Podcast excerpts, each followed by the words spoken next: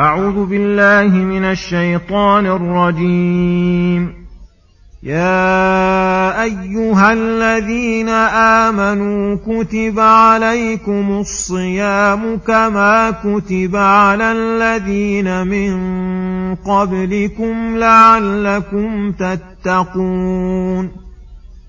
أياما معدودات.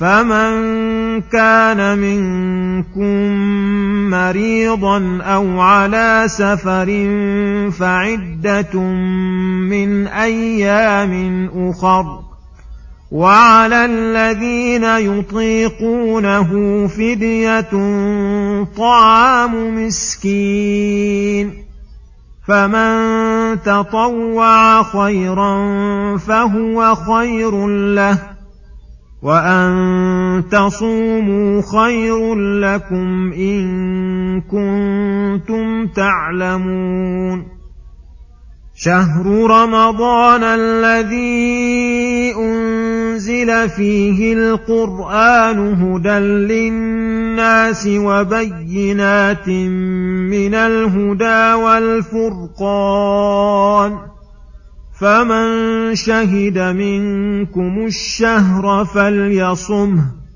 ومن كان مريضا أو على سفر فعده من أيام اخر يريد الله بكم اليسر ولا يريد بكم العسر ولتكملوا العدة ولتكبروا الله على ما هداكم ولعلكم تشكرون. بسم الله الرحمن الرحيم. السلام عليكم ورحمة الله وبركاته.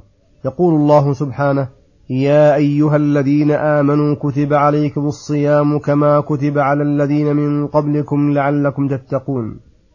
أخبر تعالى بما من الله به على عباده لأنه فرض عليهم الصيام كما فرضه على الأمم السابقة لأنه من الشرائع والأوامر التي هي مصلحة للخلق في كل زمان. وفيه تنشيط لهذه الأمة لأنه ينبغي لكم أن تنافسوا غيركم في تكميل الأعمال والمسارعة إلى صالح الخصال وأنه ليس من الأمور الثقيلة التي اختصصتم بها. ثم ذكر تعالى حكمته في مشروعية الصيام فقال لعلكم تتقون فإن الصيام من أكبر أسباب التقوى لأن فيه امتثال أمر الله واجتناب نهيه. فمما اشتمل عليه من التقوى أن الصائم يترك ما حرم الله عليه من الأكل والشرب والجماع ونحوها التي تميل إليها نفسه متقربا بذلك إلى الله راجيا بتركها ثوابه فهذا من التقوى. منها أن الصائم يدرب نفسه على مراقبة الله تعالى فيترك ما تهوى نفسه مع قدرته عليه لعلمه باطلاع الله عليه. ومنها أن الصيام يضيق مجاري الشيطان فإنه يجري من ابن آدم مجرى الدم فبالصيام يضعف نفوذه وتقل منه المعاصي. ومنها أن الصائم في الغالب تكثر طاعته والطاعات من خصال التقوى ومنها أن الغني إذا ذاق ألم الجوع أوجب له ذلك مواساة الفقراء المعدمين ومع وهذا من خصائص التقوى. ولما ذكر أنه فرض عليهم الصيام أخبر أنه أيام معدودات أي قليلة في غاية السهولة ثم سهل تسهيلا آخر فقال فمن كان منكم مريضا أو على سفر فعدة من أيام أخر. وذلك للمشقة في الغالب رخص الله لهما في الفطر ولما كان لا بد من حصول مصلحة الصيام لكل مؤمن أمرهما أن يقضيه في أيام أخر إذا زال المرض وانقضى السفر وحصلت الراحة. وفي قوله فعدة من أيام فيه دليل على أنه يقضي عدد أيام رمضان كاملا كان أو ناقصا وعلى أنه يجوز أن يقضي أياما قصيرة باردة عن أيام طويلة حارة كالعكس. فقوله وعلى الذين يطيقونه أي يطيقون الصيام فدية عن كل يوم يفطرونه طعام مسكين. وهذا في ابتداء فرض الصيام لما كانوا غير معتادين للصيام وكان فرضه حتما فيه مشقة عليهم درجهم الرب الحكيم بأسهل طريق.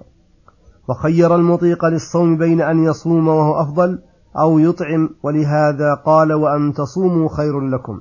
ثم بعد ذلك جعل الصيام حتما على المطيق وغير المطيق يفطر ويقضيه في أيام أخر. وقيل وعلى الذين يطيقونه أن يتكلفونه ويشق عليهم مشقة غير محتملة كالشيخ الكبير فدية عن كل يوم طعام مسكين. وهذا هو الصحيح. شهر رمضان الذي أنزل فيه القرآن أي الصوم المفروض عليكم هو شهر رمضان الشهر العظيم الذي قد حصل لكم فيه من الله الفضل العظيم. وهو القرآن الكريم المشتمل على الهداية لمصالحكم الدينية والدنيوية وتبيين الحق بأوضح بيان والفرقان بين الحق والباطل والهدى والضلال وأهل السعادة وأهل الشقاوة. فحقيق بشهر هذا فضله وهذا إحسان الله عليكم فيه أن يكون موسما للعباد ومفروضا فيه الصيام. فلما قرره وبين فضيلته وحكمة الله تعالى بتخصيصه قال فمن شهد منكم الشهر فليصمه. وهذا فيه تعيين الصيام على القادر الصحيح الحاضر. ولما كان النسخ للتخيير بين الصيام والفداء خاصة أعاد الرخصة للمريض والمسافر لئلا يتوهم أن الرخصة أيضا منسوخة فقال يريد الله بكم اليسر ولا يريد بكم العسر. أي يريد الله تعالى أن ييسر عليكم الطرق الموصلة إلى رضوانه. أعظم تيسير. ويسهلها أبلغ تسهيل. ولهذا كان جميع ما أمر الله به عباده في غاية السهولة في أصله. إذا حصلت بعض العوارض الموجبة ثقله سهله تسهيلا آخر إما بإسقاطه أو تخفيفه بأنواع التخفيفات.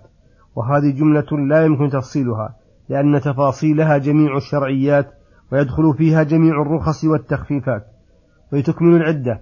وهذا والله أعلم لئلا يتوهم متوهم أن صيام رمضان يحصل المقصود منه بعضه دفع هذا الوهم بالأمر بتكميل عدته ويشكر الله ويشكر الله تعالى عند إتمامه على توفيقه وتسهيله وتبيينه لعباده وبالتكبير عند انقضائه.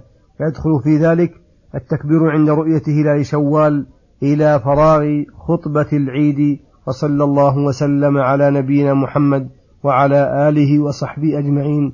إلى الحلقة القادمة غدا إن شاء الله. السلام عليكم ورحمة الله وبركاته.